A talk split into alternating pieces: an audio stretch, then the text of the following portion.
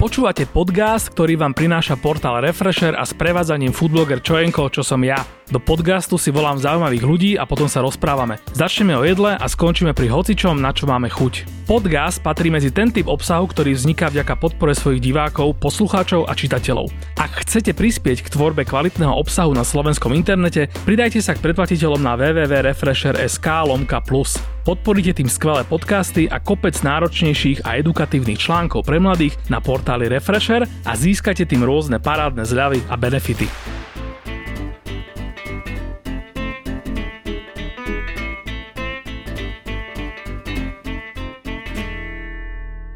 Tomáš Šajgal je somelier, ktorý bol najdlhšie spätý s jedným z najlepších slovenských podnikov Fuzo. Vyzná sa v chutiach nielen vín a ďalších nápojov, ale aj v jedle, ktoré vám s tými vínami spáruje ako málo kto na Slovensku. Medzi jeho superschopnosti však patrí aj to, že je odborníkom na chuť vody. Ako je to fyzicky možné a či sa to dokáže naučiť aj bežný smrteľník, sa dozviete behom najbližšej zhruba hodinky v novom podcaste. Vítej Tomáš. Ahojte. Zahúňaný podcast to dneska bude, lebo v čase vrcholenia koronakrízy sedíme tu obidva v rúškach, čiže nám odpustie drobné basy, na druhej strane asi nebudeme aspoň pluť na mikrofóny a, a toto. Tak e, no, ako ťa tieto časy zastihli? No, tak asi ako celé gastro, čiže sedíme doma, čakáme mm-hmm. a nie je tam nejak veľa možností, takže veľa ľudí začalo byť viacej digitálnych. Okay.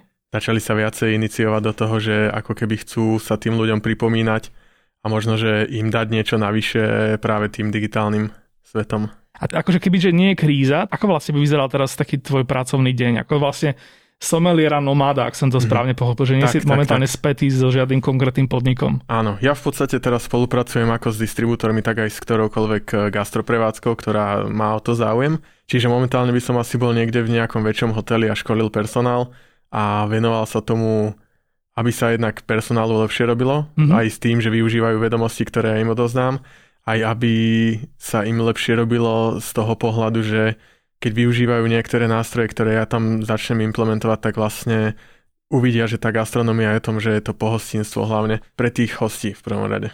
Čiže dnes už je to tak, že veľa podnikov a veľa uh, hotelov vyhľadávajú aj služby niekoho ako si ty, že im naozaj záleží na tom, aby ten ich personál bol ako keby vyškolení a v čom vlastne presne? Iba v tom párovaní v tých chutiach alebo... Veľa tých podnikov ešte nie je zatiaľ, aj keď e, tí, ktorí si to uvedomujú, tak majú potom mierne návrh, pretože čašník alebo obsluhujúci čašnička, oni sú tí, ktorí sú ako keby obchodiaci v tej reštaurácii, pretože Jasne. Prvý šéf kuchár presne má zvládnutý ferment, má meso, vie všetko úplne dokonale, ale ak je tam niekto, kto je nemý, tak host mu nerozumie a nevie to precítiť. Takže je to veľmi dôležitá úloha v tom podniku. To som pripomenul si mi teraz moju príhodu z podniku, ktorý bol špecializovaný na remeselné pivo. A keď som ja položil čašničku otázku pri objednávaní, že prosím vás, že máte aj nejaký ležiak, a ona mi na to povedala, že ja neviem, no všetko sú tu ležiaky a poznámka, nič tam nebol ležiak, tak okay. som si teraz akože na to spomenul. Čiže vlastne ty prídeš do nejakého podniku, do nejakého hotela, tam ako keby čakajú od teba, že tých čašníkov budeš hlavne zaučať v nejakých znalostiach, v nejakom prehľade o tom? Tak je tam ako keby viacero modulov a v podstate sa jedná o to, aby ten servis fungoval tak, ako má. Čiže ak má hotel slabú stránku v tom, že čísla im veľmi neukazujú na to, že predávajú dostatočne veľa vína, tak mm-hmm. tam idem a kľudne im dám všetkým somelierské minimum, by som to nazval, aj keď nerozdávam certifikáty. Takže v podstate urobím to, čo treba, aby sa zvýšil predaj vína.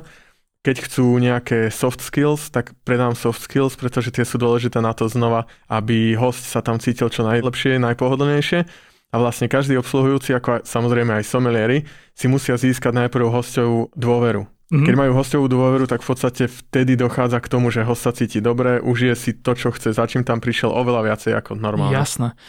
Poďme na to víno asi, lebo toto je taký ten odpich. Priznám sa, že tento rozhovor pre mňa bude málo len o takom tom žoviálnom kladení otázok, na ktoré tušíš odpoveď, lebo na, ja na väčšinu otázok pravdepodobne nebudem mm-hmm. mať šajnu o, o odpovedi. Ale teda, aby sme začali tým vínom. Ja sa ti priznám, akože e, aj keď teda som sám seba už považujem za celkom znalého v, v oblasti pív, tak vína sú pre mňa totálne španielská dedina. A ja fungujem spôsobom, že, že dokážem to akože trošku ofejkovať že mám v každom období života akože minimálne taký jeden druh vína, ktorý je považovaný aj, teda dúfam, že aj tými odborníkmi za, za taký akože že fakt výborný.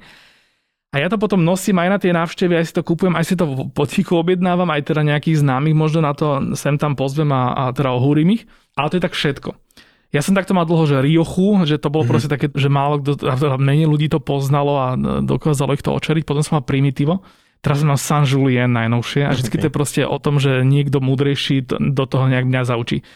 Človek, ktorý sa chce uh, vyznať vo víne, tak čo má robiť? Okrem toho teda, že aby, ak teda nechce všetky vína naraz ochutnávať a nejak si v tom urobiť sám. Akýkoľvek nápoj si človek zobere, že chce sa on teraz zaujímať a lepšie sa v ňom vyznať, tak sa k tomu treba jednoducho prepiť. A to je jedno, či sa rozprávame naozaj o tom víne, o tom pive, o destilátoch, o minerálnej vode, o káve, o čajoch všetko, keď si chceme ako keby naštudovať, tak to musíme proste piť. Dobre, súhlasím. A teraz bol som v niekde, v nejakej vínoteke špeciálnej. Nakúpil som si aj na odporúčania toho personálu proste nejaké vína a teraz ich začínam piť a teraz mm, ako totálny like si všímam, že niektoré je kyslejšie, niektoré sladšie. Už aj tú suchosť ako keby mám mm. tak zažitú, že, že viem, čo to je a viem, viem, ako sa to prejavuje. A čo ďalej? No ďalej tam môže byť napríklad e, slanosť v podobe minerality alebo horkosť, sú tam taniny. Mm-hmm. A v prvom rade určite človek musí povedať, že chutí, nechutí a vybrať sa tým smerom, čo chutí. Hej, okay. to vždy tak býva. A potom sa pýtať veľa, že prečo. Hej, že chutia mi viacej sladké, chutia mi viacej suché, je tam nejaká slanosť, ale to je presne o tom, že človek to popíja, skúma niečo ho zaujme a naštuduje si to. Čiže aj preto sa chodí na tie degustácie, že tam sommelier hovorí, že toto chutí tak a tak, lebo. Mm-hmm. A to nie je, že teraz ja vám sugerujem, že je tam cítiť chuť malín alebo áno, chuť áno. vyšný, ale je to hneď aj odôvodnené, hej, že je to preto, že ten vinič tak reaguje, tak sa správa. Á, OK. Dobre, a keďže ja sa stále teda nezdávam také tie moje snahy o to, aby tento podcast bol takou prvou úvodnou lekciou pre všetkých e, amatérov a lajkov, z takých tých najznámejších názvov vín, povedzme, že začneme červenými, teda, že máš v tom červenom máš tie Cabernet, je tam Frankovka, je tam, eh, neviem, kľudne pomôž, nejaké slovenské. Svetová vrnecké, Tam sú, tam sú mm-hmm. aspoň teda nejaké základné rozdiely v týchto vínach. Že keď ty máš na výber medzi Frankovkou a Cabernetom, tak ty okamžite vieš, že čo je čo. Akože najviac, Áno, najcharakteristickejšie. Áno. No ono je to presne o tom, že to sú tie odrody, to je ako keď eh, barman vie, že nejaký nápoj, alebo teda koktejl je na báze nejakého destilátu, mm-hmm. tak vie, že príklad Old Fashion, alebo Sidecar, alebo Cosmopolitan, alebo čokoľvek napríklad je na báze rumu, na báze vodky, tak vie, mm-hmm. že ako to bude mať približne charakteristiku Čiže my sa tiež pohybujeme v tom, že začneme piť asi každý najprv tramíny a sauvignon a také tie veľmi voňavé, krásne veci. Čiže, Čiže tramín a sauvignon sú výrazné veľmi korenisté. Áno, to okay. sú v podstate akože tie voňavky, čo ľudí baví a tam asi veľa ľudí začína, potom si dá niečo suchšie, alebo možno, že od deda si dá niečo domáce, záleží v ktorej oblasti na Slovensku sa nachádza, môže to byť kľudne Vlašák mm-hmm. a keď je to od Nitry niekde, môže to byť niečo iné. Vlašák je Riesling Vlašský, tak? Áno, áno, mm-hmm. áno, Riesling Vlašský, čiže tam záleží od toho znova, že čo mi chutí, tam sa vyberiem a v podstate už poznávam, hej.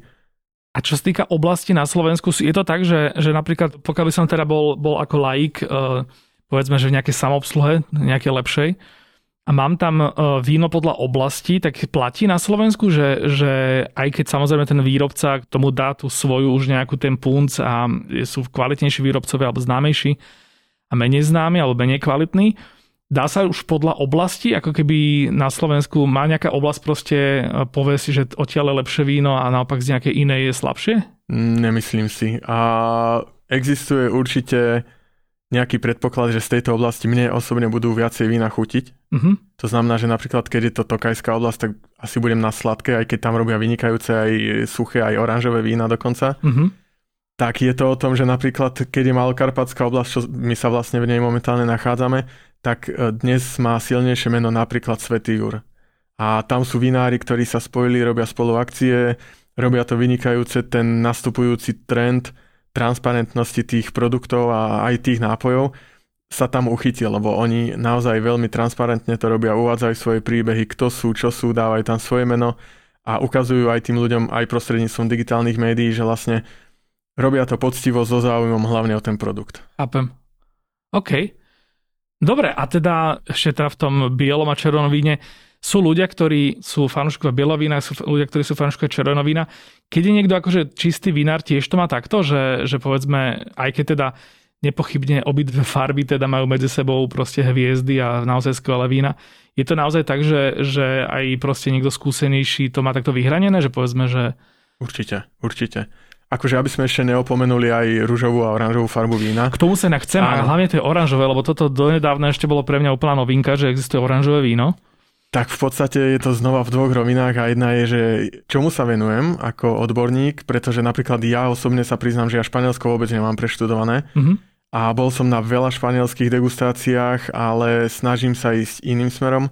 Milujem Bordeaux, milujem šampáň, tam e, sa pohybujem a v podstate to prezentujem, že to mám rád, ale druhá vec je znova, že čo si doma otvorím. Jasné. A to, čo si ten odborník alebo sommelier doma otvorí, tak tam môže povedať, že, že ako keby to má v oblúbe, mm-hmm. ale nemusí to byť zákonite presne to, čo aj študuje alebo čomu sa venuje. Hej. Čiže... OK, a podľa čoho ty napríklad vieš, že keď si dáš nejaké víno, ktoré si doteraz nepil, tak čo bolo, povedzme kľudne naposledy, to, čím si si povedal, že toto je fantastické víno, pretože bolo aké? Alebo teraz čo ti urobilo? Lebo predpokladám, že niečo ako, že chuť malín a chuť neviem čoho je akože vec, ktorú si zažil miliónkrát, ale že čo je tam také, na základe čoho si ty rozlišuješ, že, že niečo je proste naozaj skvelé víno? Tak my ako sommelieri už tým, že vlastne toľko chutnáme a degustujeme, tak bežný konzument, to sa rozprávame teraz o niekom, kto robí napríklad ako manažer v obchode a občas vyjde von v piatok večer, tak za ten mesiac stihne ochutnať možno 12 nových nápojov, ktoré mu urobia deň, napríklad mm-hmm. je to nová káva, iná minerálka, to si možno ani neuvedomí, ale sommelier tým vlastne, že to vyhľadáva tie nové veci, tak v podstate sommelier profesionál ochutná za mesiac niekedy aj 90 nových nápojov mm-hmm. versus tých 12. Čiže my ako somelieri, keď nás niečo prekvapí, tak to musí byť niečo iné. Ja hovorím, že to musí byť iné, výrazné, možno neskúsené doteraz. Či už je to pokus vinára alebo aj pivára, veľa menia súdy, veľa nechávajú fermentovať inak. Venujú sa tomu, že už nie tie bežné veci, ako si aj ty spomenul, tie ležiaky, Aha. tie tu boli doteraz, takže teraz možno niekoho práve kyselač prekvapí. Uh-huh. Či už v dobrom alebo zlom, ale prekvapí. Čiže nás profesionálov aj mňa prekvapujú nové veci, čiže ak je víno spravené, že na kvasinkách dlho ležalo, tak to mi príde veľmi zaujímavé. Tým prirovnaním k pivu mi napadlo, že že vlastne medzi pivármi sú považované ležiaky za náročnejšie piva na prípravu, než povedzme tie ale alebo tie IPy, uh-huh. ktoré síce sú veľmi populárne, ale ako keby čo ja viem, tak takí tí uh, sládkovia, takí tí fajnšmekri uh, povedia teda pri nejakej IP, že to je proste, že easy. Áno. Že sa tam akože prejaví samozrejme ten chmel a tieto veci, ale že to majstrovstvo toho sládka sa v tom až tak nemá šancu prejaviť. Toto tiež pri víne platí pri niektorých odrodách? Určite nie. Akože dá sa každá odroda v podstate Príklad mám ideálnu štrkovú pôdu podložie na kabernet, teraz mm-hmm. vypestujem tam ten kabernet a tú jednu odrodu dám štyrom vinárom, každý ju spracuje úplne inak. Chápem. Čiže ona má nejaké svoje charakteristiky, že má nejako chutiť, má nejako vyzerať, keď sa spracuje ale veľa ľudí to ovplyvňuje, čo nie je dobré, to musím uznať. Jasné. Hej, čiže teraz ako keby sa jedná o tú transparentnosť a vlastne tá surovina sa má spracovať s čo najmenšími zásahmi, aby odzrkadlila práve tú pôdu, to podnebie, tú odrodu a nie to, že kto ako dorobí. Hej? Čiže keď sa bavíme o tom, že vyrobím rúžový kabernet, tak tam nemajú byť e, v chuti žuvačky a egreše a liči. Mm-hmm. Tam má byť niečo, čo charakterizuje práve ten rajón a má tam byť napríklad, že kyslá višňa mm-hmm. a vtedy je to dobré. Okay. Ale, ale toto je strašne ako keby ďaleko, lebo v podstate my chceme hlavne ľudí naučiť piť kvalitné víno. Aha. To je ako keby podľa mňa teraz úlohou somelierov. A kvalitné víno je čo? No kvalitné víno je také, ktoré napríklad pri lisovaní uh, nepoužíva vinár enzym, čiže mám kilo hrozná a vylisujem z toho Aha, 8 sa, deci šťavy. Existuje proste nejaká látka, ktorá, pri ktorej viac pustí hrozno šťavy, Áno, ale tým pádom znekvalitní to víno. No tá látka tam ostáva, ja ju potom pijem a to moc nechcem. Á, Čiže okay, mne sa jedná okay. o čistotu toho no, produktu. Toto ma zaujíma. A teraz uh-huh. ďalej, že šťava je vylisovaná. Jasné, čiže tam ostáva ten enzym a... To sa mňa... píše potom na etiketu, prepač? Keď nie, napríklad... nemusia nie. Aha, okay. mm. Oni majú dané, že čo môžu, čo nemôžu ale potom je samozrejme otázka, čo zistia, čo nezistia. Čiže neodhalím, jasné. Áno, áno. Není to ako keby ten výrobok, že musíš mať všetky ečka vzadu na etikete, to mm-hmm. nie. Čiže oni dostanú len regule, ktoré im udávajú, že čo môžu, čo nemôžu. Existuje aj lepšie a horšie hrozno? Povedzme z tej istej úrody, že dá sa Zdravšie. skvalitniť víno tým, že niekto bude preberať to hrozno a dá povedzme na víno len nejaké, ktoré sa mu viac páči alebo menej? Mm, samozrejme to je zase, že pestujem hrozno nejako a mm. keď som v oblasti, kde stále svieti slnko a fúka vietor, tak mi nikdy nezačne plesnivé to hrozno, hej, nechytí ho hniloba. Okay. Čiže čistúčke, zdravúčke asi bude aj lepšie. To je strašne ako keby široký pojem. Mm-hmm. Ale ak je vinár v chotári, kde sa slnko pomaly neobjaví a musí to striekať, aby im to prežilo, tak to bude asi to hrozno, ktoré není až také dobré. Mm-hmm. A to sa vlastne potom aj odlišuje, že koľko stojí kilo hrozna. A ja neviem, za nitrov vinár predáva kilo hrozna za 80 centov, lebo je rád, že ho vypestuje a predá. Jasné. Ale v oblasti, kde sa pestuje glera na proseko, mm-hmm. tak tam kilo hrozna vie predať e, vinár možno aj za 28 eur, čo je pre Slováka nepredstaviteľné. Wow. A dobrá, potom ďalej teda ten proces, že vyrábam víno a teraz nás, ja neviem, mne tak nápadne ako lajkovi, že tie síry čítany, že povedzme, mm-hmm. že sú vína, pri ktorých to úplne že udiera do nosa, sú vína, kde to takmer necítim. Používa sa všade síra na, na prvokladám dezinfekciu, to je populárna téma dnešných dní, na dezinfekciu tých eh, demižonov alebo tých kadí. A akože dá sa napríklad zasíriť aj celý vínohrad práškovacím lietadlom, čo je veľmi lacné a, okay. a efektívne. Mm-hmm Dá sa síra pridávať do fliaž pred flaškovaním, čo sa aj robí. Dá sa zasíriť sud, keď sa tam dáva. Dá sa zasíriť... Dá sa, dá sa nepridať síra vôbec? Dá sa, ale síričitany sú obsiahnuté už aj prirodzené v tom okay, víne. Čiže, čiže v poriadku, ak víno má na etikete, že obsahuje síričitany, tak to nič neznamená ešte. To sú väčšinou pridané síričitany, uh-huh. čiže to je to, čo vinár tam dal navyše, uh-huh. ale keď sa napíše, že, že neboli pridané, tak je to ako keby čistejší spôsob výroby. Chápem. Určite sa ešte vrátime aj k vínu, len pochopiteľne ja budem trošku lietať sem tam, e, ak nejaké veci napadnú. Taká akože zdánlivo vulgárna otázka, ty pri degustáciách prehltaš? Áno. je jasné. Ono vraví sa, že keď je to z lásky, tak človek prehotá a ja naozaj milujem to víno. Okay. Ale záleží zase, hej, keď šoferujem. Samozrejme je určite lepšie, aj tá degustácia sa lepšie vyvíja, keď človek no, normálne vypije. Ja som si len seba predstavil, že, že ja totiž to mám strašne nízku látku, že mňa vlastne opiješ dvomi pohármi vína, čiže ja by som asi bol veľmi zlý degustátor. To mi preto napadlo, lebo ja si vlastne také tie profi zábery alebo videá alebo kľudne aj fotky takých tých profi degustátorov, tak vždycky mňa na tom veľmi tak akože rozosmeje to, že ako oni tam majú tú nejakú nádobku, kam to potom, no, to potom končí. Hej, plúvátko, hej. No, no je to o tréningu. Ja mm. keď som mal obdobia, že naozaj som aj študoval, aj dával servis, aj sa v podstate denne u mňa objavili 10-15 zoriek, tak som ich aj ochutnal a za deň som vypil liter pol vína. Ale mm. samozrejme, nič mi nebolo, ale bolo to krátke obdobie, kedy som mal tréning, ale potom to skončilo a teraz tiež akože už po prvej flaške cítim, no. Aby sme ešte ostali pri vínach, to oranžové víno, o ktorom sme sa chceli baviť, tak e, ja sa ti priznám, že aj keď teda môj názor je úplne možno irrelevantný, lebo nie som vinár ani nie som odborník na víno, tak mne oranžové víno, nie že takmer, ale, ale mne už nechutí ako víno. Mm-hmm. Keď som ho dostal prvý raz, tak som akože, bol to v rámci degustácie, aj teraz som bol ako keby uh, zapôsobilo na mňa teda tým, že vôbec existuje a teda aj mi bolo patrične vysvetlené, že prečo je špeciálne a prečo vlastne je, je to konkrétne víno skvelé. A akože aj mi chutilo, akože bola to chuť, ktorú som ocenil, že má tam teda ten nejaký zážitok a takú tú nejakú túto. Ale mne to prišlo už veľmi ďaleko od toho, čo ja teda osobne ako like uh, mám spojené s vínom, ako tá chuť. Čo je to vlastne oranžové víno? Oranžové víno je v prvom rade veľmi starý proces výroby vína a není to novodobý trend, ktorý sa tu objavil a teraz všetci sa pobláznili a za rok odíde. Uh-huh. A my máme v podstate dve farby hrozná a biela a modrá.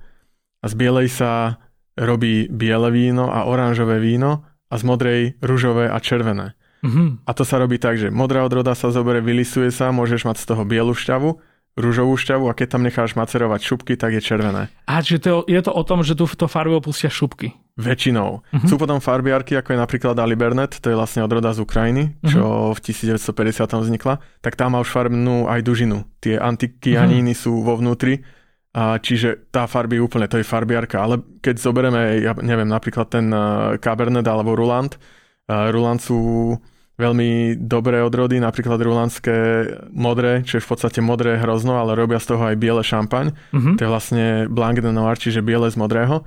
Čiže vlastne oni odšťavia a nemacerujú aj biele z modrého hrozna. A potom to biele hrozno, čo je, sa odšťaví na bielu šťavu a keď sa tam nechá šupka, tak je oranžové víno. Uh-huh. Čiže je to veľmi jednoduchý spôsob prípravy vína, alebo teda na vysvetlenie, určite nie v praxi. Takže je možné, že som mal skrátka len smolu na nejaký netradičnejšiu chuť vína, Jasne. ale v skutočnosti to oranžové nie je akože ničím až také Hlavne na to ľudia nie sú zvyknutí. A mm-hmm. ja mhm. som to zistil aj keď som pracoval ešte v reštaurácii Fúzo. A jednak som sa snažil ľudí naučiť piť sake, čo bol úplne že nezmysel a to bolo nemožné, pretože to Aha. každému chutí veľmi mdlo, tam není kyselina. Súhlasím. A to ľudia nevedia pochopiť, že to má byť nejaké nasladlé, kvetinové, voňavé, iné, hej, hey. to je samostatná kategória.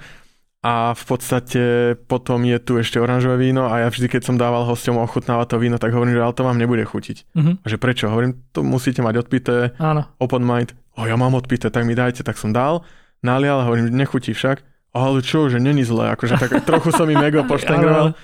A hovorím, no tak to je dobrý krok k tomu, aby ste sa naučili milovať aj oranžové okay. víno a v podstate ja som začal možno pred nejakými 5-6 rokmi toto ľudí učiť uh-huh. a potom už sami chodili, že či mám niečo nové, menili sme ten sortiment, naučili sa, že naozaj to oranžové, ale nie všetci. To není prípad ako napríklad Sauvignon, že teraz začali to všetci piť, lebo je to vynikajúce, voňavé, nasladlé a príjemné. Hej. Čiže okay. to nikdy nebude chutiť všetkým. Ďalšia vec, šumivé víno, alebo ako to mm. nazvať. Všetko sa volá sekt, alebo, alebo sú tam nejaké rôzne druhy.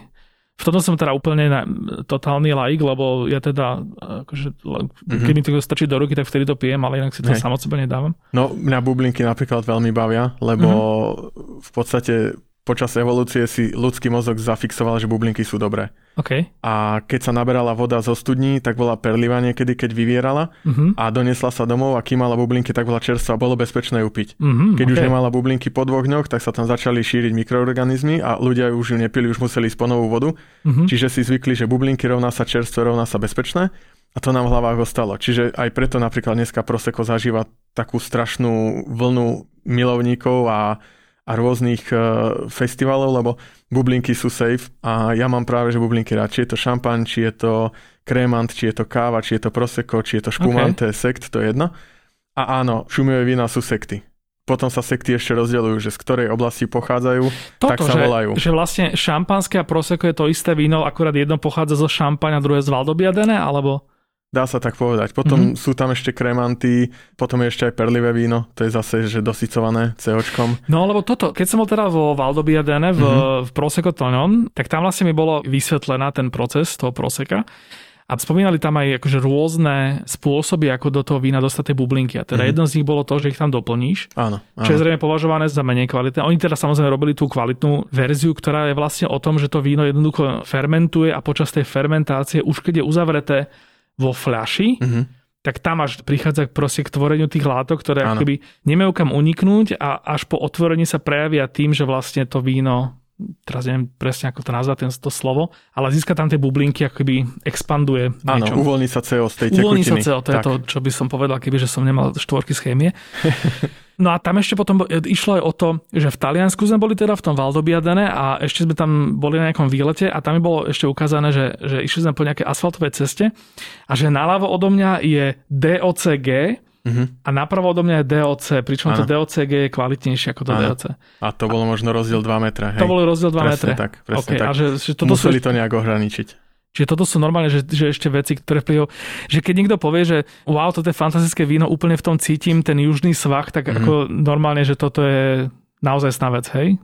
Takéto posudzovanie. Uh, áno, akože my keď sme chodili s partiou sommeliorov napríklad aj na výstave, či je to Viedeň, či je to Düsseldorf, či kdekoľvek, tak my sme vždy stáli pri stole 5-6 a vždy jeden doniesol jedno víno pre všetkých. Uh-huh. Ochutnali sme a museli sme uhádnuť krajinu, aká je to odroda, ako sa to vyrábalo, že tak sme sa akože trénovali.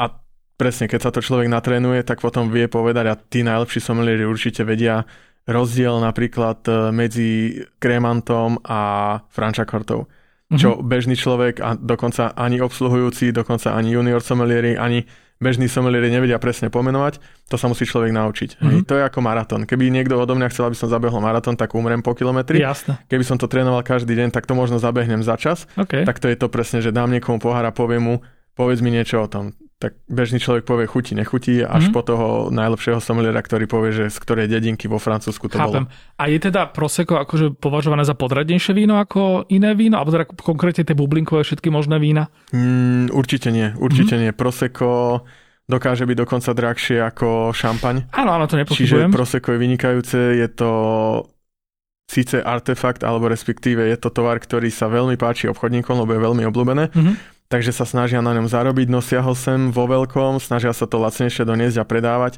Čiže potom tu máme Prosecco za 3,50 šrobovačku, čo Jasné. vôbec není dobre.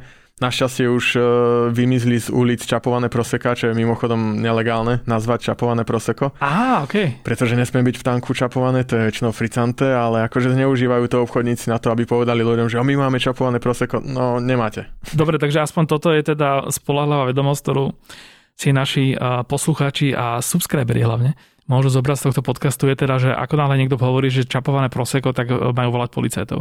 Áno, Volám- Európska únia to zakazuje, to je Volám šandáre a ideme, hej? OK, dobre, dobre. Mňa na tom proseku strašne bavilo, že tam teda v tej oblasti, kde som bol, tak akože okrem toho, že to boli hrozne zlatí ľudia, že pani manželka je, je Slovenka, pán manžel je Talian priamo odtiaľ, mm-hmm. a teda vyrábajú to proseko. A nám, keď akože tam teda otvorili nejakú fľašu a dali nám také nejaké proste už z tých, z tých naozaj fajnových, tak dali nám k tomu také, také tie sladké, nie keksiky, ale to sú vlastne také tie talianské proste, Áno. neviem, neviem to teraz nazvať. A normálne nás nabadali k tomu, že to si kľudne do toho namočte. A naozaj to bolo skvelé. A teda mal som pocit takého, akože síce bohemizmu, ale až takého, To je presne to pekné na tých južanoch, že Mhm. oni si to chcú užiť, hoci ako. Oni nepotrebujú mať, že najlepšiu značku na trhu Mhm. a všetkým to ukázať. Oni si kľudne doprajú domáce a tak si to strašne užijú. áno. Toto s týmto, tu sa uvoľnite, lebo moja starka, hneď vám príbeh okolo toho povedia. Im je najdôležitejšie, aby si to človek užil. A presne tak to má byť podľa mňa. Skvelé. Potom ďalšia vec, uh, už sme teda prebehli tieto oranžové vína a tie šumové vína a potom ešte vlastne, ty si vlastne aj taký ten popularizátor a fanúšik, uh, ako sa to správne povie, divokých vín? Alebo Naturálnych. Naturálnych, to je to slovo. Áno.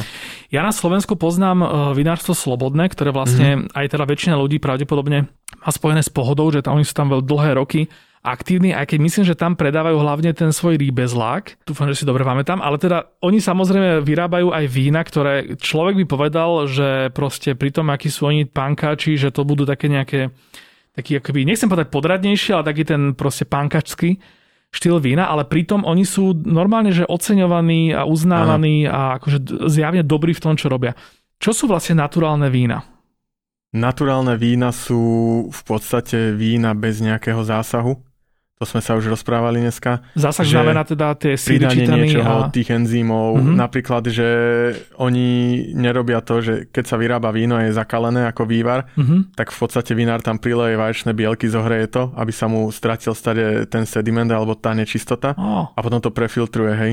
Čiže oni Mhm. mm-hmm. takéto veci nerobia. A to napríklad e, sa potom dostávame možno aj k tej téme, že vegánske vína, ktoré reálne existujú, napríklad títo naturalisti sú väčšinou vegáni, mhm. v podstate 100%. Počkaj, počkaj, nevegánske víno je čo? To je napríklad Že to, kedy sa používajú tie bielka, no, Mhm. lebo tam sa použije obrovské množstvo tých bielok a tie sa potom rovno vyhodia. Čiže to Teraz sa bavíme o technike, ktorú normálne aj, aj proste prestížne vinárstva Všetci najväčší. úplne kľudne robe, urobia. Prestížne, no veľké vinárstva, ktoré Lebo, majú lebo obrovskú dôverujú produkciu. tomu, že na chuť to nebude mať vplyv, predpokladám. Nemá, hej, hej, hej. Že naozaj Čiže nemá. vyčíriť víno potrebujú, pretože víno musí byť číre, aby sa mohlo predávať. Chápem, čiže vlastne Zatiaľ. naturálne vína sú len o tom, že ten punk spočíva vlastne v tom, že nám je jedno, ako to vyzerá, ale proste tá podstata toho vína je, je nejaká a my Áno. ju nebudeme kompromitovať ani keby sme mohli a ani keby to tam nikto necítil. Dá sa to tak povedať, ale je to akože veľmi cítené, lebo napríklad oni používajú len kvasinky, ktoré sa nachádzajú napríklad na hrozne vo viniči, v pivnici, Á. čiže oni nespúšťajú ten proces fermentácie, že teraz štarter, nasypem tam zase nejaký strieborný sáčok a vybuchne mi to pomaly, aby to Jasné. chytro prebehlo. Potom to stopnem, hej, cítim tam spálenú gumu, lebo fermentáciu som si musel zastaviť a Mhm. nechcem to tak povedať, ale občas to znásilňa to víno. Len Mhm. za účelom rýchlo vyrobenia veľkého množstva aspoň piteľného vína. Čiže vlastne naturálne vína a oranžové vína je taký ten prapôvodný spôsob. Asi áno, Ak asi teda áno. mám niečo zobrať z, z Áno. doterajšej V debaty. podstate počas druhej svetovej vojny začal byť veľmi silný chemický priemysel Mhm. a po druhej svetovej vojne si chlapci vo francúzskych vinárničkách hovorili, že prečo to víno nechutí ako dakedy, ako naši otcovia mali Mhm. a rozhodli sa, že budú vyrábať to víno naturálne už vtedy. Čiže Ok. odvtedy sa ako keby znova rozbehol ten boom okolo toho, že robme to čo najnaturálnejšie a využívajme všetky možné prostriedky okolo toho. Ešte otázka, ktorá mi napadla. Vplýva nejako na vinárstvo klimatická zmena? Lebo viem, že my sme taká ideálna krajina, že vlastne máš, máš čas krajiny, kde sa vína darí veľmi a čas krajiny, kde vína vôbec nerastú. To znamená, že tak ako nebude pochádzať víno z Liptovského Mikuláša. Druhá vec je, že pokiaľ teda sa celá planéta otepluje a teda nastavujú nejaké klimatické zmeny, je toto tiež nejaký trend, ale nejaká taká vec, s ktorou minimálne vinári alebo nadšenci pre víno pracujú ako s informáciou, že teda môže byť povedzme budúcnosť taká, že, že to víno vypestuješ aj v Žiline? No, začali víno pestovať už aj Poliaci, čiže tam oh, je jasná okay. odpoveď, že Liptov je pozadu. Okay. Srandujem. Nie, jasné, tá klíma sa mení. Počkaj, ale zase Poliaci vedia vyrobiť veci, ale to ešte neznamená, že to ano, sú naozaj veci. Dobre, vy, dobre to vtip, pardon, dúfam, že sa nedostaneme list z veľvyslanectva. Sorry, skočil som do reči. Pohode. Čiže ja som len to chcel povedať, že tá klíma sa mení, ale nemení sa zo dňa na deň. Čiže aj ten vinič, aj ten uh, trh sa prispôsobuje. Mm-hmm. Takedy sme hovorili, že Slovensko absolútne nevie vyrábať červené víno, popri tom Frankovka tu bola už veľmi dávno a pila mm-hmm. sa. A dneska je tu tiež tá Frankovka, tiež sa pije a jasné, že nebudeme mať niektoré odrody, ktoré by sme asi ani nemali mať, pretože na to nemáme ani pôdu, ani, ani nie sú dlho vysadené tie viniče. Mm-hmm. Čiže mení sa to celé, ale stále je to nejak v rovine, čiže úplne, že výrazne sa to neozrkadluje na tom. Teraz mi inak napadlo, že Slovensko je vlastne rozdelené v tom, že či je to vinný kraj alebo nevinný kraj ako keby vertikálne, že sever nie a juh áno. V Čechách to je úplne naopak. V Čechách je vlastne západ nie a východ, mm-hmm. východ áno, že tam je tam Morava.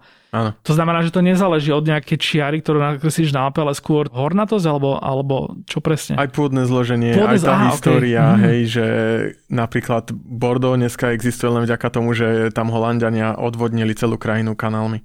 Mm-hmm. Čiže keby tam Holandiania nespravili zásah, tak uh, sa to nikdy neprejaví. Francúzsko, šampanie také známe, lebo veľké osobnosti to pili, podchytili si Londýn ako trh, mm-hmm. začali tam predávať a odtedy mm-hmm. vlastne môžu viacej predávať, lepšie zarábať a lepšie to budovať. Čiže, Čiže marketing je to ovplyvňuje. obchod. No. OK, OK. Wow, to je veľmi zaujímavé. Ďalšia taká veľká téma, ktorá ešte stále súvisí s vínom, je párovanie vín. My sa priamo od toho sa môžeme potom odpichnúť k párovaniu hocičo s hocičím. Ale keď teda ty ako somelier sa rozprávaš s nejakým hosťom, ktorý si objednal nejaké jedlo a ty mu k tomu máš napárovať víno, čo ti vtedy ide v hlave? Podľa čoho sa nejak riadiš?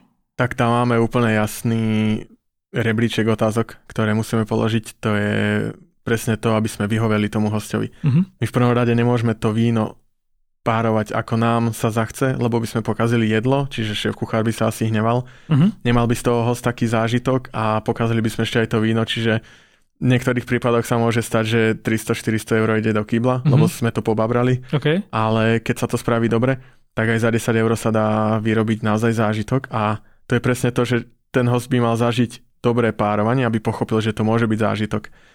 A veľakrát je to také, že popíjajú to víno len preto, že to niekde videli, že sa to patrí, moc to nejde dokopy, ale dáme si to víno, lebo uh-huh. hej, sú nejaké zaužívané veci. Tam ide o to, že ja to vždy ukazujem toto na párovaní šampaň a chleba s maslom. To je najjednoduchšie párovanie a funguje najlepšie zo všetkých. A spoči- v čom spočíva? Čo sú tie vlastnosti jednotlivých chutí, ktoré vlastne urobia to snúbenie? No, šampaň niekoľko, dá sa povedať, mesiacov až rokov ležalo na kvasinkách Čiže tam cítiť vyslovené chuť tých kvasiniek. Keď šampaň ležalo dlhšie na kvasinkách, tak je tam viacej cítiť, čo je podľa mňa oveľa príjemnejšie. Uh-huh. A je rozdiel, či šampaň ležalo na kvasinkách 12 mesiacov alebo 36 mesiacov. Uh-huh. A tu chuť kvasiniek máme aj v tom chlebe dobrom. Keď je kváskový napríklad a s tým maslom, to je tá krémovosť, to je tá šampaň, ktoré chutí ako krémovosť, ako vanilka, ako chladnúca piškota. To všetko je ako keby v tom víne zakódované v nejakých chemických zlúčeninách, ktoré to pripomínajú. Mm-hmm. A ja to v podstate identifikujem ako sommelier. K dobrému vyzretému šampa niekoľko rokov na kvasinkách dám chleba s maslom mm-hmm. a ľuďom to chutí. Lenže oni si myslia, že to je bežné.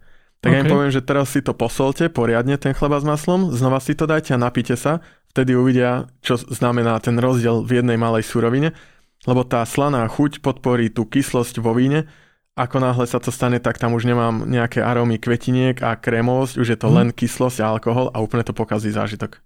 Čo sa týka iných e, jedál, tak na Slovensku je taký dlho, tak e, si tak odozdávajú múdrosti ľudia, že teraz neviem presne ako to je, že aká farba vína sa hodí k červenému mesu a k rybám, či to je naopak, či... Červené víno, červené meso, A tak áno, biele že to, víno, biele meso. biele hej, meso hej, hej. a, že biele víno ryby, či tak nejak? Také, také, také sa hovorí. A to tiež teda vychádza, že to ty ako párovač vín akože aprobuješ To takúto je základnú... nezmysel, to je Aha, nezmysel. okay, dobre, tak začne to byť zaujímavé. To- Toto som chcel, dobre, poďme. V podstate, keď poviem, že červené meso a červené víno, tak nikto mi nepovie, že čo to je. Hej, červené meso je bravčové, je hovedzie, je divina, sú vnútornosti, to je diametrálne odlišné. Mhm. Tam si to človek ešte vie predstaviť, ale keď si povieme červené víno a mám napríklad Merlot barikový alebo Svetovavrinecké, tak to je znova obrovský rozdiel. Aha. Čiže nemôžeme to brať takto úzkoprso. Na začiatku dobre, keď človek nevie, čo si dať k stejku, tak asi červené víno. Mhm. S tým sa veľa nepokazí. Ale sommelier potom pozera, aká je tam omáčka, aká je tam príloha, aká je to príležitosť, či bude jedno víno, viacej chodov a tak ďalej, tak Mhm. ďalej. Čiže není to dobre asi takto stále dávať, lebo ja som mal aj e, na jednom evente vyprážaný kalamár, dal som tam červené víno. A všetci, že videl, to je ryba, to je morský plot. A hovorím, tak keď budete hlavní sommelieri vy, tak Hej. dajte biele. Oni chceli teda biele k tomu. Oni hej? chceli biele, áno, tak. Dal som červené, dali si to, super, začala tam byť cítiť aroma barbecue, normálne smoky z toho vína. Aha. Aj keď e, kalamár bol len vypražený. Tak sa všetci akože precitli, že wow, super, tak takto to funguje. Hovorím, áno, že niekedy to víno je ako keby doplnok toho jedla, Mhm. ako omáčka. No len potom akože šéf kuchár mi tam šupol čili, čo mi nepovedal a keď e, som to videl, tak som skoro zošedivil, lebo čili Á, je okej. veľký nepriateľ červeného vína. Takže som sa ho spýtal, že či to tak akože chce nechať, a on, že hej, že však to je len čili. A hovorím, tak len čili ochutnaj a uvidíš. mhm. Tak to ochutnal, že fuj, to je hrozné, že prečo som dal toto víno. Hovorím, no lebo nebolo čili. Takže nakoniec sa všetko opravilo a čili išlo preč, no víno ostalo, lebo však to Jasné. bola veľká zmena. Teraz mi napadla dôležitá otázka, než sa teda vrátime ešte k ďalším príkladom. Keď som tu mal Valu ako hostku Mhm. mm-hmm. v podcaste, tak e, finále a pointa celej tej debaty, keď chceš snúbiť tú chuť toho jedla alebo vína, znamená to, že to jedlo a víno máš mať naraz v ústach? To znamená, že dáš si sústo nejakého stejku a máš to zapiť tým vínom? Alebo je to skôr o tom, že najprv spapáš steak a potom si dáš to víno? Najideálnejšie je napiť sa, oplachnúť si ju stále celé, lebo aj na koreni jazyka, aj na bokoch jazyka sú nejaké Tým vínom, chuťové ale bunky, áno, tým Mhm. vínom. Že najprv sa napijem vína, vychutnám si ho v celých ústach, potom si dám sústo jedla Mhm. a potom sa znova napijem. To je A najideálnejšie. teda to sústo medzi tým požuješ a zješ? Áno, áno, áno. Tak, aby sa nezadusil človek Dobre. ideálne. Lebo keď napríklad si človek dá sústo jedla, zapije to vínom a celé to žuje, tak to mi príde také... Takže frála nemusíš prestať randiť s, s vinármi a s náčencami vín, len teda vieme, čo sa vystrihať. My ostatní teda. Že neznamená, že párovanie vín teda, že musí prebiehať ako naozajstné párovanie naraz. Skvelé, dobre, teraz som sa asi možno trošku vy, vy toto vyhodil z tohto. E, Ešte pri tom párovaní tých vín. To znamená, že ak som to správne pochopil, tak e, že to víno je vlastne môže byť teda niečo ako taká omáčka k tomu jedlu, že Áno. tiež ako keby tam e, sú nejaké chute, ktoré idú spolu a ktoré nejdú spolu.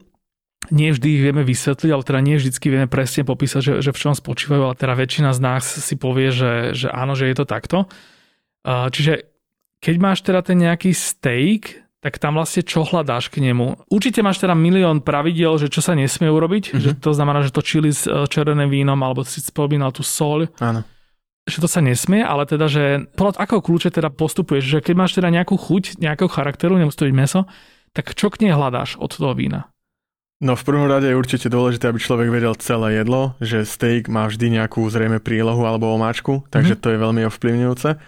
A potom k tomu párujem hlavne to, čo poznám. Čiže naozaj ja musím stále chutnať, chodiť, skúmať, študovať, objavovať, aby som mal čo najviac možností k tomu napárovať čo najideálnejšie víno. Mhm. A teda idem jasné, že do toho červeného idem znova ako keby do niečoho, čo bolo možno, že aj v dreve, nech sú tam trošku tabakové tóny, ak to meso bolo na ohni Aha. a nie len na platni. A znova sa pozerám potom, aby boli tie triesloviny jemne nasladlé, pretože tá chuť mesa bude asi trochu železitá. Mhm. Čiže ja mám vždy na výber, buď dám úplné opozitum toho jedla, alebo dám niečo, čo sa veľmi podobá. Ale, ale vždy musím poznať aj víno, aj jedlo veľmi podrobne. Jasné. Aby sme teda sa nerozprávali celý čas iba o víne, lebo uh, ty ako sommelier, tvoja oblasť sú aj iné alkoholické nápoje a teda aj tá voda, ktorú Aha. tak týzujem už od začiatku.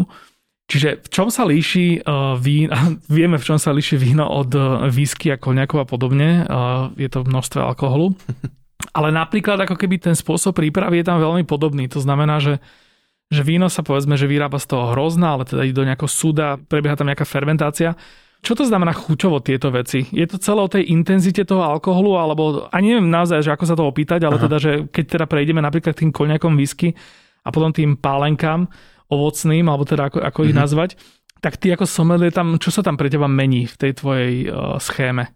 No, v prvom rade je veľmi náročné robiť tú degustáciu napríklad vodiek alebo rumov, lebo väčšinou si ľudia chcú akože to chytro prejsť a vychutnať si skôr to opojenie ako tú samotnú chuť, ale sú aj partie, ktoré si to užívajú.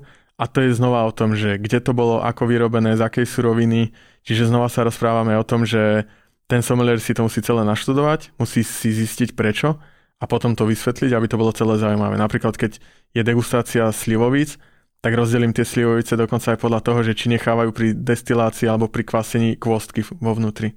Mm-hmm. To je rozdiel, hej. Okay. A to je rozdiel, ktorý možno, že host nevie. O toho tam je ten sommelier, aby to vysvetlil, dal mm-hmm. im to ochutnať a povedal im to vtedy, keď to chutnajú. A hlavne porovnávanie. Hlavne porovnávanie je to. Ja mám taký čerstvý zážitok s týmto, lebo ja som teda nikdy nebol na tvrdší alkohol a keď, tak teda také tie ako to nazve, také tie jednoduchšie chute uh-huh. tých páleniek, že tam ako keby máš aspoň tú chuť ovocia, ktorú poznáš od detstva. A teda máš tam potom ten nejaký kick a povedzme, že ešte keď uh, máš hlavne teda odjedené a teda nejak uh, ako ja, lebo to ja neviem, nemám až tak odpité, lebo ja po dvoch pohárikoch idem väčšinou k zemi. Ale keď máš teda nejakú už tie chute nejak vytrenované, tak vieš rozoznať uh, ten lepší alkohol a horší alkohol, napríklad aj vďaka tomu, že, že rozoznáš chuť ochuteného liehu od naozaj destilátu. Pre mňa ale whisky napríklad, mm-hmm. teda, lebo ďalej som sa zatiaľ nedostal, tak vo, z whisky sa u mňa udiala nedávno taká vec, že ja som teda whisky celý život neznášal, odkedy som ich ochutnal ešte v tej, tej puberte, kedy človek mm-hmm. proste to objavuje tento svet. A mne vtedy strašne chutili jak taká mydlová voda, že mi tam proste Aha. robili taký, uh, že v tej chuti bola akoby absencia chuti nejaká, že nejaká z tých zložiek mi tam robila akože až nepríjemne, že akoby ani to nebola tekutina, čo mám v ústach, neviem to už úplne presne popísať. No a potom sa stalo, že e, sedel som proste v podniku s nejakým mojim kamarátom a som ho nejak lámal, že nech si dostane pivo, on, že pivo, ne, ne, ne, že on proste nemá chuť a tak. A už by teda už aj išiel domov, lebo ho to nejak moc nebavilo a potom z neho vyšlo, že tak dobre zostanem, ale dajme si whisky. A tak v mhm. rámci toho teda, že aby proste ešte z, večer zostal živý, tak som si dal whisky. Tento chalanisko objednal Talisker, škótsku single malt um, whisky. Už teraz už aj viem, že presne odkiaľ, ale z ostrova z, uh, Sky, tuším. A ja som si ju dal s tým, že som teda čakal, že to bude rovnaký zážitok ako všetky moje doterajšie whisky, lebo naozaj som pil proste z tých lepších možno sem tam a tak. A nikdy mi to nechutilo a toto mi zrazu totálne udralo. Jednak preto, že tam nebol zrazu ten element toho, že som zrazu mal pocit, aký by som sa napil nejaké chemikálie. Jednak tam bolo, bola taká strašne silná chuť ihličia, mm-hmm. čo mi teda aj z vína teda často imponuje, keď je tam táto chuť, to má tak nejak toto. A potom dokonca e, sa mi stalo, že teraz som si obľúbil teda túto talisker a keď som išiel piť ďalší whisky, tak ma dokonca, že znalci ma odhovárali od jednej ďalšej, ktoré názov si nespomeniem, mm-hmm. pretože mi povedali, že tá je na teba príliš rašlinová, ak nie si ešte s tom skúsený, tu si nedávaj, ale mne aj, ešte aj tá chutila, lebo proste Áno. tam bolo tá ihličnatosť, tam vlastne bola ešte tak na druhu, Áno. až to bola tá rašelina. Neviem, opäť teda je to také ten typ otázky, ktoré len tak šplachtím, ani neviem presne, že, že ako ju položiť, ale teda v čom je špeciálne vo whisky napríklad teda tá lepšosť? Hej, áno, áno. No ja presne toto isté mám, čo ty hovoríš, že kolega mi podal fľašu whisky, ochutnaj, ochutnal som, odpadol som prvýkrát v živote, som pil dobrú whisky, potom som zistil, že to bol Artback, Rašelinový. A, okay. A je Talisker a sú ďalšie, ktoré naozaj veľmi Lafroy, prekvapia. Lafroy je, áno, áno. to je neskutočné. A dobrosť whisky asi podľa mňa keď má byť nie takáto rašelinová, ako my dvaja sme asi veľmi uchvátení tým, tak aby bola jemná. To mm-hmm. je mhm. presne to, že popíjaš to, chutí ti to, je to navrstvená chuť, není to len o tom, že, že pijem whisky, do 10 eur som zohnal flašku a je to naozaj tá mydlová voda, ale je to naozaj tá komplexnosť chutí, aby to nebolo veľmi priamočiare, aby to bolo navrstvené, aby sa nám tam objavovali iné chute a stále a stále, akože vyslovene držal ten pohár, popíjal a zaujímal sa o to, aby to nebolo len také priamočiare nejaké. OK. Prečo vlastne, to bude možno rečníctva otázka, alebo neviem, či, či to vyriešime, ale prečo vlastne um, je možné, že nejaký alkohol môže byť iba ochutený liek a považujeme to za ten istý alkohol. Myslím teraz tak ľudovo, Áno. všeobecne, určite Tratina, to máš svoj názor. Tak uh, rašelinu asi ne- nevymaceruješ v liehu, asi by to bolo dosť podľa mňa o ničom, čiže to musíš no teraz, vyslovene teraz destilovať. Kľudne, akože aj keď sa od tých whisky uh, posunieme zase, zase niekam inám, ale teda borovička. Ďakujem. O borovičke napríklad teda viem, uh, aby som teda aj, aj ja sa blísol nejakými znalosťami, že je veľmi nepravdepodobne a veľmi zriedkavé, aby nejaká borovička bol čistý destilát z tých borievok, alebo z toho, ako sa volá tá... tá Borievka, áno. Uh, z borievky sa nesmie destilovať na Slovensku. Hej, ale to sa, počkaj, to sa volá nejaký... Prepáč, jalovec. jalovec. Áno, okay. áno, áno, áno. Už som, už som kľudný. Nechaj Aj keď jalovec mi viacej ide do kuchyne, že chalani dávajú na zverinu jalovec. Okay. A to je rozdiel aj medzi borovičkou a džínom, že borovička sú borievky akékoľvek a džín je len blue juniper, čiže ah, len okay. modré borievky. A inak, ale, inak je toto isté, toto je ďalšia teda otázka z mojej mladosti ešte. Musí mať modré borievky. Dobre, ale inak je toto isté? A... Borovička a džín? Okrem teda Asi nie, základnej? lebo gin má kopec veci, ako je koreň angeliky, kôra, Á, chápem. pomaranču Sorry, a tak ďalej. som do reči. Pohode. Čiže nejde to a tým pádom akože v takomto prípade je už povolené to teda pajcnúť tým liehom? Áno, väčšina borovičiek na Slovensku sú liehoviny. To znamená, že sa urobí lieh e, obrovské spoločnosti, ktoré ten lieh využívajú aj v e, medicínskych e, smeroch tak v podstate oni vyrobia lieh, potom tam nahážu borievky, nechajú ich vyluhovať a majú borovičku. Uh-huh. Ale existuje už prvá slovenská borovička, ktorá je destilát. Uh-huh. Ale. To spravili veľmi jednoducho, že v podstate oni vydestilovali, myslím, že tiež zmes nejakých obilnín a do tejto nechali macerovať. Čiže keď ideme aj k tej borovičke, tak to je v podstate na Slovensku 99% liehovina. Uh-huh. A je lepšia, je horšia, no a tak to si človek musí tiež odpiť. Aby som si zahytil, tak teda na Slovensku sa to teraz uh, vplyvom uh, zlej hnusnej Európskej únie v úvodzovkách zlej hnusnej, teraz ironizujem samozrejme, a začalo sa to nazývať tak, že, že niečo sa volá hruškovica, niečo sa volá hruška a rozdiel je v tom, že ano. nemôžeš nazvať hruškovicou niečo, čo nie je destilát. Tak? tak, tak, tak, tak. A preto to voláme hruška. A teraz tí uh, naši pospolití Slováci ktorí väčšinou teda hejtujú Milku za to, že Milka je iná čokoláda u nás a v Rakúsku a za to, že neviem, čo je ešte iná potravina a tak ďalej, že dvojakosť potravín. Úplne v pohode idú do tej kop jednoty svojej dedinskej a kúpia si tam alkohol, ktorý sa volá hruška. Je tam na etikete napísané, že je to vlastne lieh s príchuťou. Áno. V podstate ekrazit, úplne, že čistá chémia. A toto im nevadí. Je to naozaj len tou cenou, je to naozaj len, len tým, že my ako Slováci sme proste tak trváme na tom, aby veci bolo veľa, že si potrebujeme mať ten e, reze naložený kopcovito na tanieri a k tomu proste celú flašu toho alkoholu, ktorú stiahneme behom jednoho večera?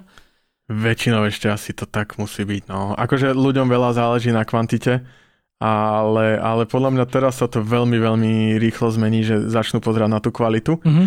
A jasné, keď človek miluje hrušku alebo akýkoľvek iný lieh ochutený, tak na ne nebude hejtovať. Akože to je presne, že akože čokoládu až tak moc nemusím, tak budem hejtovať, lebo mi to niekto povedal, že je ako keby iná kvalita tu ako v zahraničí, mm-hmm. no ale zo zahraničia hrušku ešte nikdy nemal a tam ju ani nemajú, čiže tam to ani nemá s čím porovnávať. Tak to sa asi za to nehejti, lebo v podstate na Slovensku sú tiež dve, Ica a bez Ica, hruškovica, Áno. slivovica, Áno. ale to im až tak nevadí, lebo to tak nevnímajú nejako. A ty by si, ako tých ľudí, ako by si to vysvetlil? Teda, že to naozaj nie je iba v tom množstve a v tom...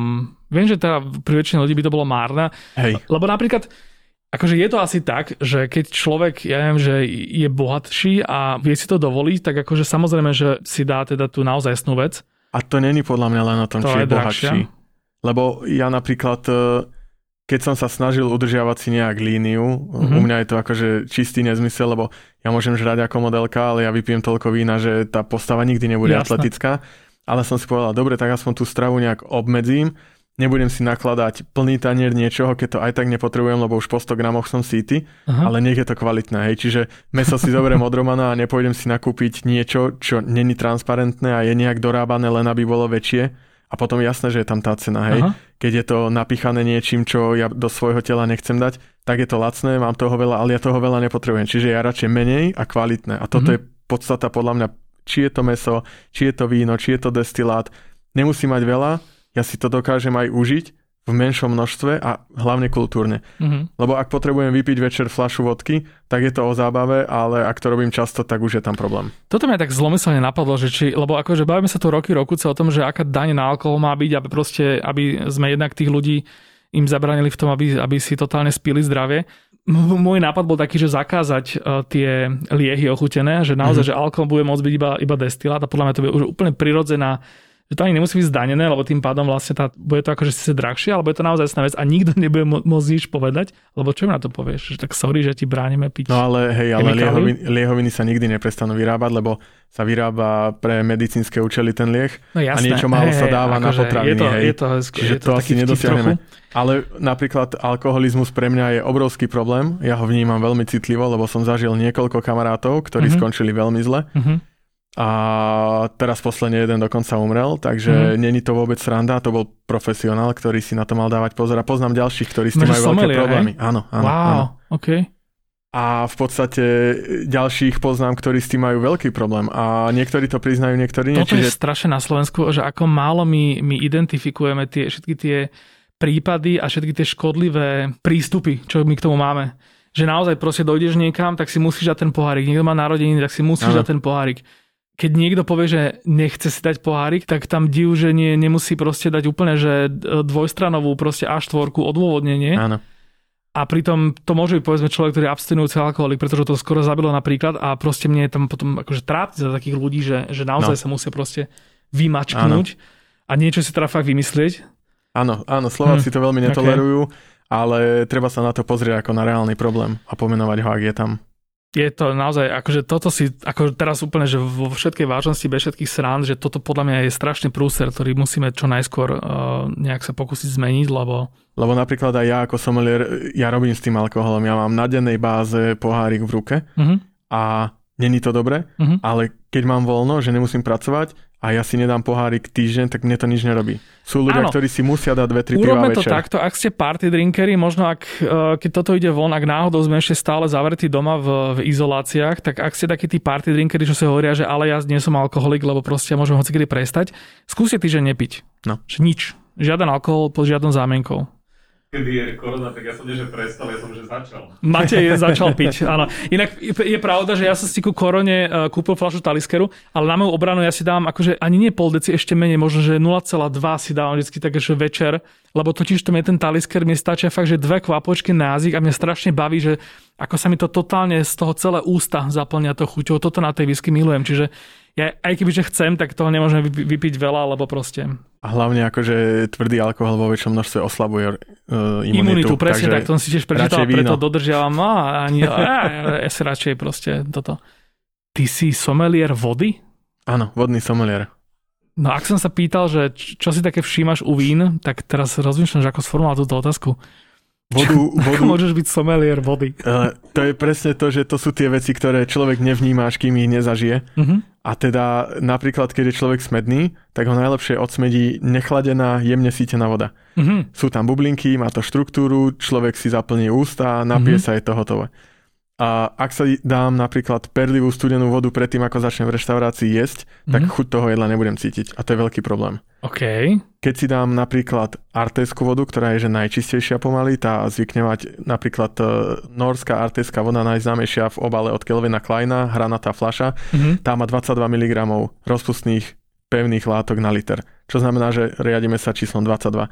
Keď si zoberieme našu minerálnu vodu, ktorá vyviera už perlivá v obci Sulín, tak tá má okolo 5600 tých jednotiek, hej. Čiže to je obrovský rozdiel a dokážem napárovať uh, k jedlu správnu vodu, aby podporila to jedlo. Uh-huh. Čiže není to o tom, že idem teraz sa rozplývať nad chuťou vody, to sa objaví len zriedkavo, aj keď sa to stáva, ale idem podporovať chuť vyslovene toho jedla.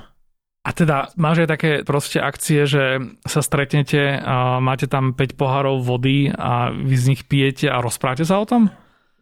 Zvykneme. Máte sa tu ako úplne kosy od smiechu. Ja, ja akože sa snažím nebyť uh, nedôstojný a že sa to pýtať, aké by si to bol nejaký oný, nejaký cirkusant alebo niečo také. Nie, jasné, ja tomu rozumiem. Je to vážna téma, ale akože pochop nás, že... Ja keď som trénoval vody a učil som sa ich, tak mne nabrali vodu, respektíve z flašky. Ja som dokázal určiť, ktorá voda je Aqua Angels, ktorá je Rice, ktorá je Vosk, ktorá je Shuttleton. Ja som dokázal chuťovo rozlišiť tieto vody. Wow. Ale ide o to, že keď si spravíme ten tasting, tak to človek pochopí veľmi mm-hmm. rýchlo a je to veľmi zaujímavé, lebo je to niečo nové. Na Slovensku a asi nepoznám ďalšieho vodného someliera A v podstate je to o tom, že... Môže je veľa podvodných somelierov. Áno, ta, takých tiež poznám dosť zase. Čiže tú vodu si treba zažiť. Lebo napríklad, keď má pH vyššie voda, tak je vyslovene sladká, ale nie je tam cukor. A keď človek porovnáva, tak vtedy to zistuje. A je to veľký rozdiel. Uh, dajme si ešte takú rýchle kolo otázok. Ja som teda tak s takou malou dušičkou na Instagrame vyhlásil takéto Q&A uh, s hosťom podcastu, lebo nie, že by som teda podceňoval tvoju známosť, ale ako keby, že tá úzkosť tej témy mi tam prišla taká, že na Instagrame, že ano. či sa... Ľudia sa pýtali veľa. Ja som si tie otázky dopredu až tak nepozeral, tak uh, párovanie tvrdého alkoholu a jedla. To ano. sme prešli, alebo ani nie? Tvrdý alkohol sme nespomenuli, ale dá sa to. Vynikajúco, ja neviem, príklad borovička a dám si bravčový bôčik. Uh-huh. To je super, destiláty dokonca veľmi dobre pohlcujú aj pikantné. Uh-huh. Za to napríklad Korejci vždy, keď majú barbecue pikantné, tak zapíjajú akože vyšším percentom alkoholu. To je veľmi fajn. OK. Či začínal s alkoholom tak ako každý Rumiga Cola? Uh, kubička moc neobľúbujem, akože ja pochádzam dokonca z kraja, kde sa veľmi víno nevyskytovalo, uh-huh. ale striky leteli jak blázni, ale ja som napríklad v živote strik nepil, čo môžem ešte stále hrdo povedať. Neznášam striky, to, to, to som hrozné. nikdy som nepochopil. Že prečo, len, len aby si mal radšej... viacej tekutiny? Pane Bože. OK, akože môj názor na, na rum s kolou je, že Cuba Libre je, je najlepšia Virgin. Áno. Vtip. Dobre. Aké víno dáme k tej brinzi? To ty si mal na tvojom Instagrame ja som, si dal súťaž, áno, že, ja občas že tak dávam aké, otázky. Aké hej. víno sa by, by ľudia spárovali k brinzi. Lebo si majú aj somelieri problém. Áno, nedočkal som sa myslím, že odpovede nakoniec. Či bola nejaká? Prišli ste ja tam niečo? v podstate veľakrát sa ma ľudia pýtajú, že keby prišiel niekto zahraničný a dáš mu brinzové halušky, takže aké víno mu k tomu dáš? Aha. V prvom rade zahraničnému určite nedám teplé brinzové halušky, lebo to je aroma, ktorú neznesie úplne hocikto. Áno. Keď brinzu tak studenú, možno nejaký šmírkas, že s paprikou, s tesnakom. Áno, áno ale brinza je voňavý slaný sír, dal by som k tomu voňavé trochu sladšie víno, išiel by som do toho kontrastu. Čiže nejaký polosladký, sladký devín, pekný, Aha. sa tam úplne parádne pasuje. Ja som raz v živote zažil ako cudzinka, ochutnala brinzové halušky, bola to teda moja vzdialená príbuzná, bola to kanadianka a dokonca inuitka odvtedy ja už tomuto mám maximálny rešpekt a vôbec akože do toho nikoho nenútim, lebo, lebo som sa tak vžil do toho, že aké to je skutočnosti komplikované, ano. že pre nás to je úplne bežná chuť, ale nie je to úplne že jednoduchá vec. A bude tento rok vodná cesta? Vodná cesta určite bude, chodíme po prameňoch, kde voda vyviera, porovnávame to priamo s balenou flaškovanou vodou uh-huh. a chodíme do podnikov a učíme sa, ako má voda chutiť, lebo to není bez chuti a bez zápachu. Ahoj, mňa zaujíma, ako sa stať somelierom. Buď sa k tomu človek prepie, ale to teraz ľahšie má naozaj poznám Dali niektorých... 5 minút o, o protialkoholických a teraz toto povieme. Ale je to o tom, že keď chcem vedieť všetko o autách, tak jazdím na nich veľa. Mm-hmm. Tak keď študujem tekutinu, ktorá sa požíva pitím, tak to tak spravím. Ale u somelierov je najdôležitejšie, aby ho bavila tá téma, ktorú chce študovať a hlavne, aby študoval, študoval, študoval. Od rána do večera, od pondelka do piatku. Mm-hmm. Ako si pripravuješ čuch chuť pred degustáciou? A šetrím ich hlavne, mm-hmm. lebo chuťové bunky viem ako keby znefunkčniť rôznymi spôsobmi, mm-hmm. že ich unavím, keď si dám na nuk, hej, mm-hmm. že zamrzne mi. Keď si ich zničím, že napríklad zjem niečo horúce obarím si jazyk kávou mm-hmm. a viem ich uh, v podstate paralizovať napríklad uh, vaječným žltkom, mm-hmm. lebo to žltko je masné a zakrie mi chute, čiže nič takéto pred degustáciou žiadne cigarety, nič výrazné, žiadne žuvačky, nič. Šetrím to a voda, voda, voda hlavne. Veľa Aké vody. víno sa hodí napríklad k treske majonéze? Toto je nám otázka. Keby bol nejaký krásny gala večer, aj tam treska, no, nie, akože, nie, ja krabicové veľmi, áno, ja krabicové veľmi neotváram, keď som na rajone, ale okay. ku treske s majonézou určite trošku vyšší cukor, lebo tá treska je, že kyslá, mm-hmm. majonézová, Takže trošku tokaj. sladšie a voňavé. Napríklad Tokaj, nejaký wow. pekný furmín, super. po hodine s Tomášom Šajgalom uh, som dokázal byť uh, influencer vínový. Odpadnem zo seba. Vodu si treba zažiť, pokiaľ náhodou aj nemáte peniaze na dobré vína a dobré whisky, ktoré sme spomenali v tomto podcaste, tak minimálne môžete aspoň uh, pobehať po príbuzných s pohárom a učiť sa aspoň teraz základné rozdiely vo Pardon. Toto bolo úžasné, teda o jedle sme toho dneska moc nepobrali, ale ako príbuzná téma, čo príbuzná, ako akože veľmi súvisia sa téma s tým, čo sa podcast väčšinou venuje, tak tento špeciálny diel o nápojoch, aj keď to je úplne škaredé slovo, teda o vínach, alkoholoch a nakoniec dokonca aj o tej vode, ktorú som tak slúval, bola za mňa úplne úžasná. Ďakujem ti veľmi pekne, Tomáš. Ďakujem pekne. Ja som Čoja, toto bol podcast.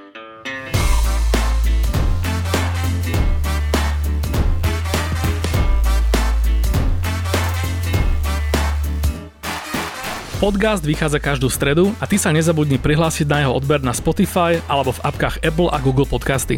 Ak by si mal akékoľvek návrhy alebo pripomienky k podcastu, napíš mi na môj Instagram, čo je Bratislava, alebo na adresu podcasty zavinač Refresher.sk. Podcast patrí medzi ten typ obsahu, ktorý vzniká vďaka podpore svojich divákov, poslucháčov a čitateľov. Ak chcete prispieť k tvorbe kvalitného obsahu na slovenskom internete, pridajte sa k predplatiteľom na www.refresher.sk lomka plus. Podporíte tým skvelé podcasty a kopec náročnejších a edukatívnych článkov pre mladých na portáli Refresher a získate tým rôzne parádne zľavy a benefity.